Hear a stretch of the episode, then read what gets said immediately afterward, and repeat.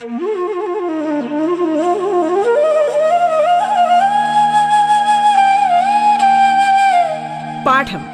കേട്ടു പഠിക്കാൻ റേഡിയോ കേരളയിലൂടെ.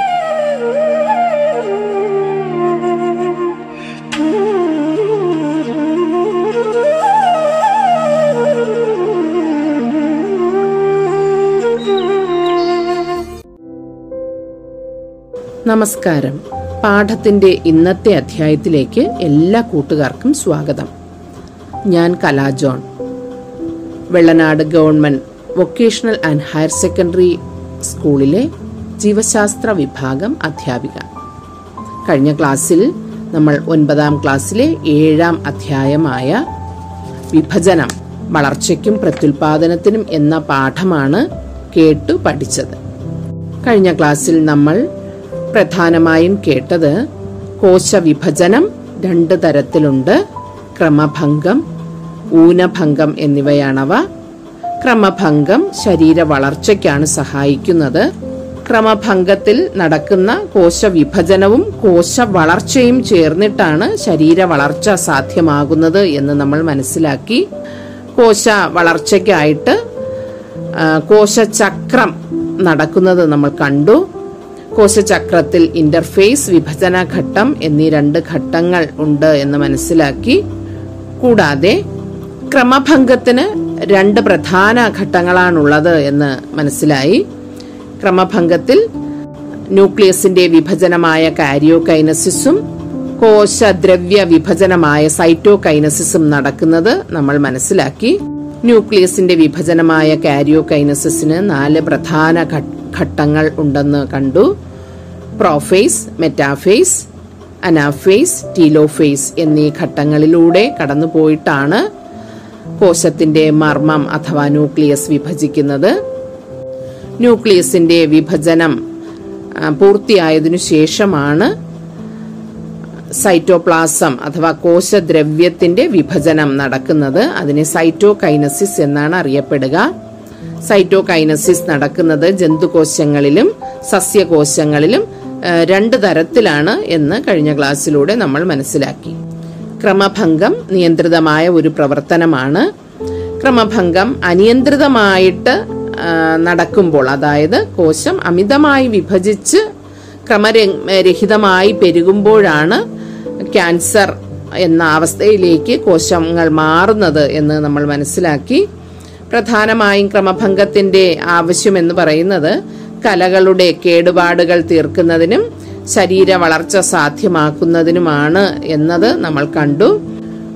നമ്മുടെ മനുഷ്യന്റെ വളർച്ചയുടെ വിവിധ ഘട്ടങ്ങൾ സിക്താണ്ഡം ഭ്രൂണം ഗർഭസ്ഥ ശിശു ശൈശവം ബാല്യം കൗമാരം വാർദ്ധക്യം എന്നിവയാണ് എന്ന് നമ്മൾ മനസ്സിലാക്കുകയുണ്ടായി.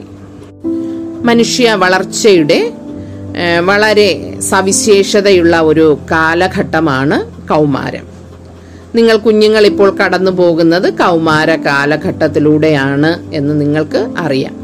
കൗമാര പ്രായം തുടങ്ങുന്നത് ഏകദേശം പത്ത് വയസ്സു മുതൽ പത്തൊമ്പത് വയസ്സുവരെയാണ് ഇത് ഓരോ വ്യക്തിയിലും വ്യത്യസ്തമാണ്. അവർ വളരുന്ന സാഹചര്യം അവരുടെ ആഹാര രീതി എന്നിവയൊക്കെ അനുസരിച്ച് ഈ കൗമാര പ്രായത്തിൽ ഏറ്റക്കുറച്ചിലുകൾ ഉണ്ടാകാറുണ്ട്.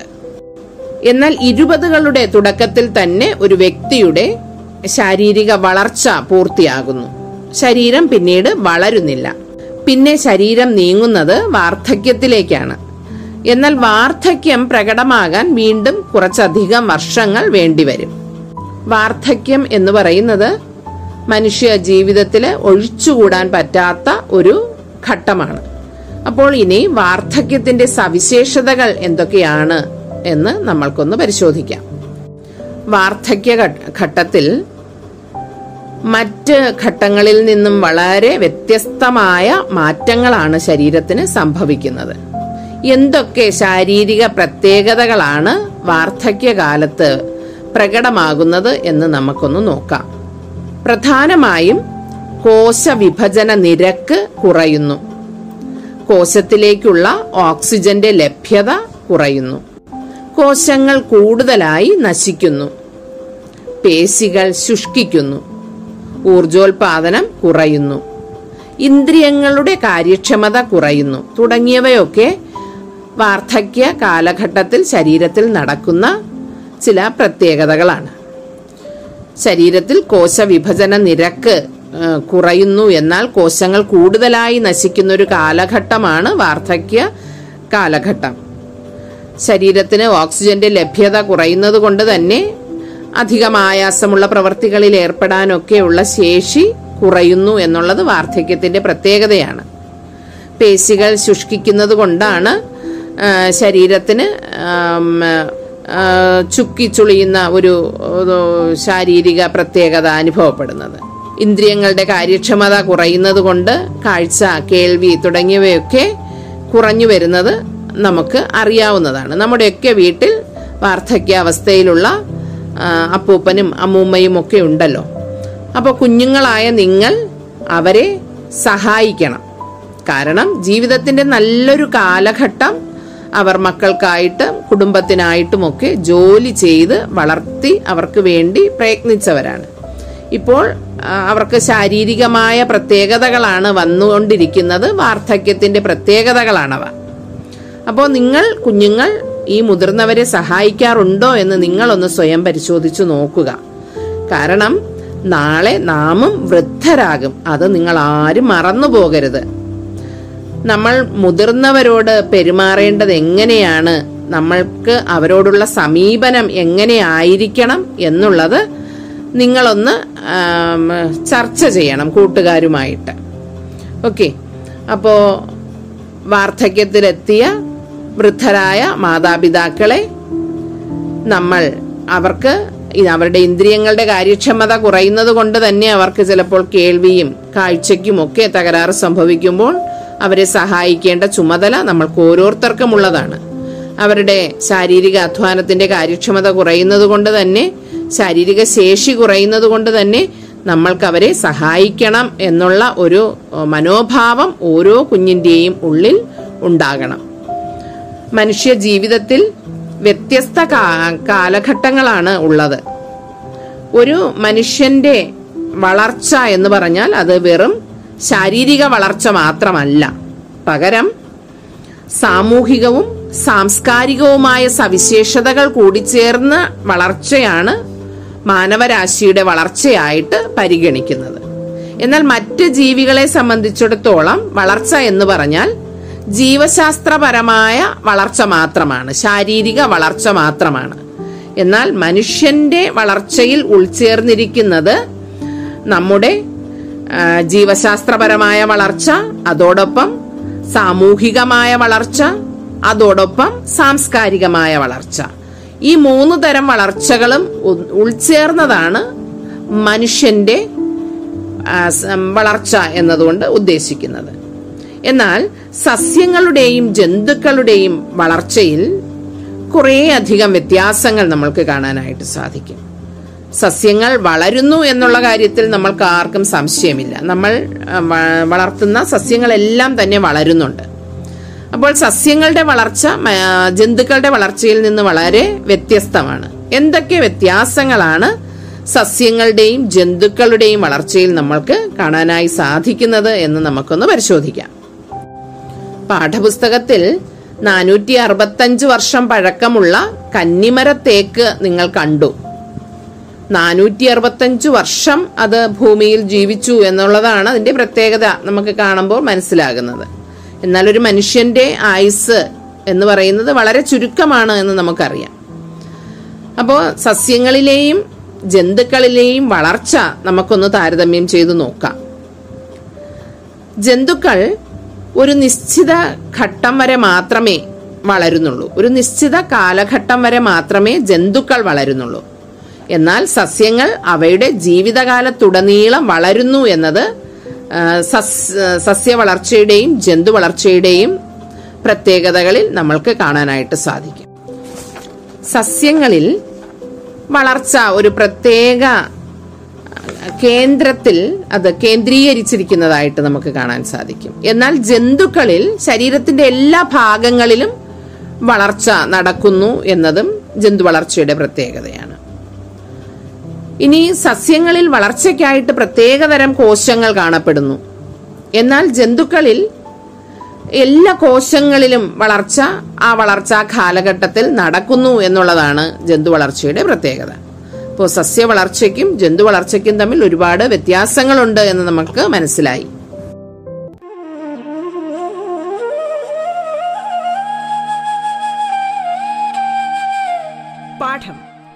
പഠിക്കാൻ റേഡിയോ കേരളയിലൂടെ. പാഠത്തിൽ ഇനി ഇടവേള.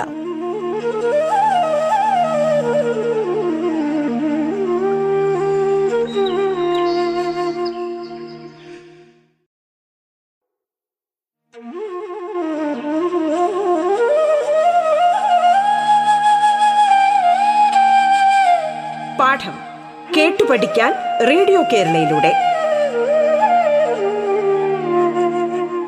തുടർന്ന് കേൾക്കാം പാഠം.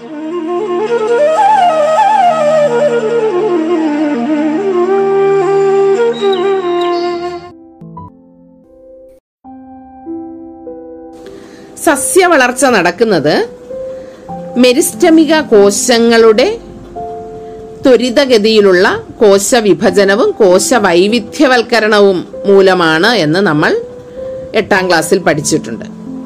മെരിസ്റ്റമിക കോശങ്ങളാണ് സസ്യ വളർച്ചയ്ക്ക് സഹായിക്കുന്നത്.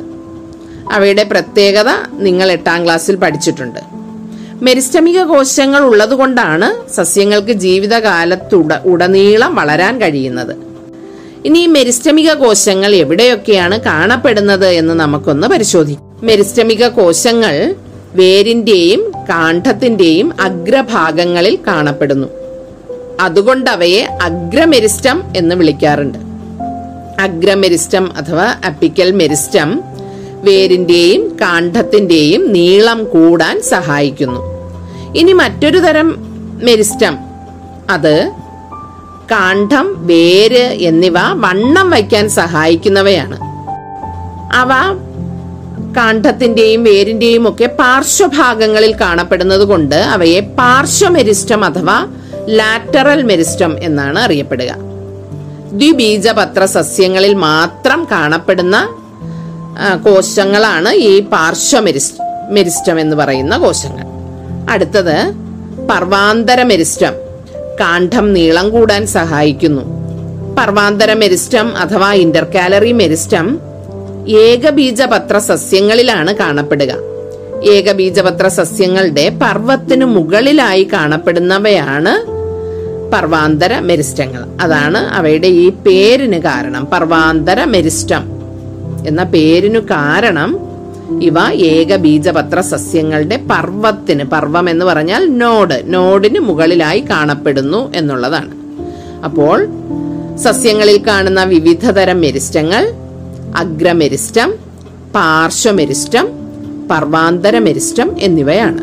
സസ്യവളർച്ച ചില ഭാഗങ്ങളിൽ മാത്രം കേന്ദ്രീകരിക്കാനുള്ള കാരണം സസ്യവളർച്ചയ്ക്ക് സഹായിക്കുന്ന മെരിസ്റ്റമിക കോശങ്ങൾ സസ്യങ്ങളിൽ ചില പ്രത്യേക ഭാഗങ്ങളിൽ മാത്രം കേന്ദ്രീകരിച്ചിരിക്കുന്നത് കൊണ്ടാണ് ഏകബീജപത്ര സസ്യങ്ങളിലെ കാണ്ഡം ദ്വിബീജപത്ര സസ്യങ്ങളുടേതിനേക്കാൾ വേഗത്തിൽ ദീർഘിക്കുന്നതിന് കാരണം പർവാന്തര മെരിസ്റ്റമാണ് ഏകബീജപത്ര സസ്യങ്ങൾ ഒരു പരിധിയിൽ കൂടുതൽ വണ്ണം വയ്ക്കാത്തതിന് കാരണം അവയിൽ പാർശ്വമെരിസ്റ്റം കാണപ്പെടുന്നില്ല. പാർശ്വമെരിസ്റ്റം ഉള്ളത് ദ്വിബീജപത്ര സസ്യങ്ങളിൽ മാത്രമാണ്. അപ്പോൾ സസ്യ വളർച്ചയിലും ജന്തു വളർച്ചയിലും ചില പ്രത്യേകതകൾ നമ്മൾ കണ്ടു. സസ്യങ്ങളിൽ കാണപ്പെടുന്നത് പോലെ ജന്തുക്കളിൽ പ്രത്യേകം വളർച്ചാ കേന്ദ്രങ്ങളില്ല. ജന്തുക്കളിൽ വളർച്ചാ ഘട്ടത്തിൽ ശരീരത്തിന്റെ എല്ലാ ഭാഗങ്ങളിലും ഒരുപോലെ വളർച്ച നടക്കുന്നു.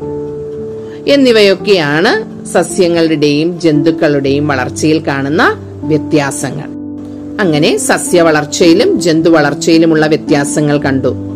ഇനി ഏകകോശ ജീവികളുടെയും ബഹുകോശ ജീവികളുടെയും വളർച്ച ഒരുപോലെയാണോ എന്നൊന്ന് പരിശോധിക്കാം. ഏകകോശ ജീവിയായ അമീബയിൽ മാതൃകോശം വിഭജിച്ച് രണ്ട് പുത്രികാകോശങ്ങളായി മാറുന്ന ചിത്രം നിങ്ങൾക്ക് പാഠപുസ്തകത്തിൽ കാണാം. ഏകകോശ ജീവികളിൽ കോശ വിഭജനം പ്രത്യുൽപാദനത്തിനായിട്ടാണ് നടക്കുക. അങ്ങനെ അമീബ പോലെയുള്ള ഏകകോശ ജീവികൾ അനുകൂല സാഹചര്യങ്ങളിൽ മാതൃകോശം വിഭജിച്ച് രണ്ട് പുത്രികാകോശങ്ങളായി മാറുന്നു.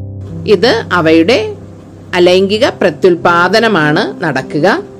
എന്നാൽ കോശം വളരുന്നത് ഏകകോശ ജീവികളിൽ കോശത്തിനകത്തെ കോശദ്രവ്യവും കോശാംഗങ്ങളുടെയും എണ്ണത്തിലുണ്ടാകുന്ന വർധനവാണ് കോശ വളർച്ച എന്നതുകൊണ്ട് ഉദ്ദേശിക്കുന്നത്. അപ്പോൾ ഏകകോശ ജീവികളിൽ ക്രമഭംഗം പ്രത്യുൽപാദനത്തിലേക്കാണ് നയിക്കുന്നത് എന്ന വസ്തുതയാണ് നമ്മൾക്കിവിടെ മനസ്സിലായത്. ഇന്നത്തെ പാഠത്തിൽ മനുഷ്യ വളർച്ചയുടെ വിവിധ ഘട്ടങ്ങൾ ഏതൊക്കെയാണ് എന്ന് നമ്മൾ മനസ്സിലാക്കി. ആ ഘട്ടങ്ങളിൽ തന്നെ ഏറ്റവും പ്രധാനപ്പെട്ട ഘട്ടമാണ് കൗമാര കാലഘട്ടം. ശാരീരികവും ബുദ്ധിപരവുമായ വളർച്ച. അതിന്റെ മാക്സിമമായിട്ട് നടക്കുന്ന ഒരു കാലഘട്ടമാണ് പത്തു മുതൽ പത്തൊൻപത് വയസ്സുവരെ എന്ന് നമ്മൾ മനസ്സിലാക്കി. ഇരുപത് വയസ്സോടുകൂടി മനുഷ്യനിൽ വളർച്ച പൂർത്തിയാകുന്നു. പിന്നീട് ശരീരം വളരുന്നില്ല എന്ന് നമ്മൾ മനസ്സിലാക്കുകയുണ്ടായി. അത് കഴിഞ്ഞ് മനുഷ്യൻ വാർദ്ധക്യത്തിലേക്കാണ് നീങ്ങുക. വാർദ്ധക്യത്തിന്റെ സവിശേഷതകൾ നമ്മൾ മനസ്സിലാക്കി. വാർദ്ധക്യത്തിലെത്തുന്ന വ്യക്തികളെ നമ്മൾ പ്രത്യേകം പരിഗണിക്കേണ്ടതായിട്ടുണ്ട്. അവർക്ക് ആവശ്യമുള്ള സഹായം കുട്ടികളായ നിങ്ങൾ തീർച്ചയായും തക്ക സമയത്ത് നൽകേണ്ടതായിട്ടുണ്ട് എന്നുള്ളതും നമ്മൾ മനസ്സിലാക്കുകയുണ്ടായി.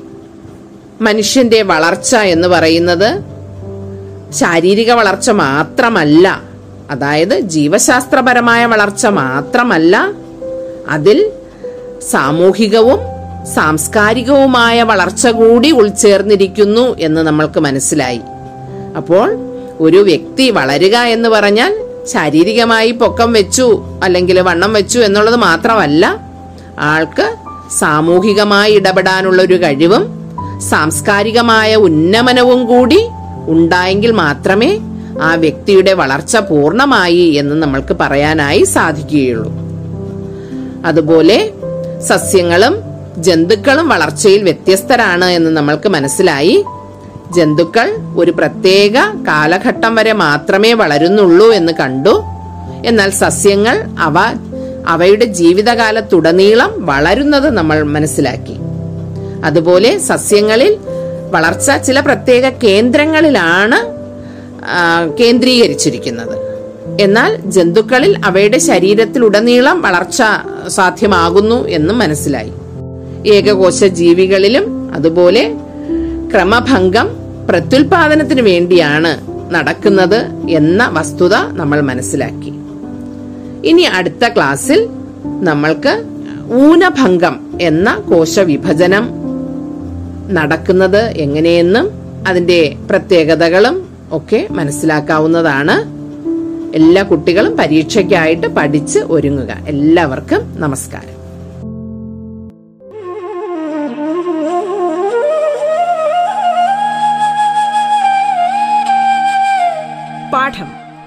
പഠിക്കാൻ റേഡിയോ കേരളയിലൂടെ.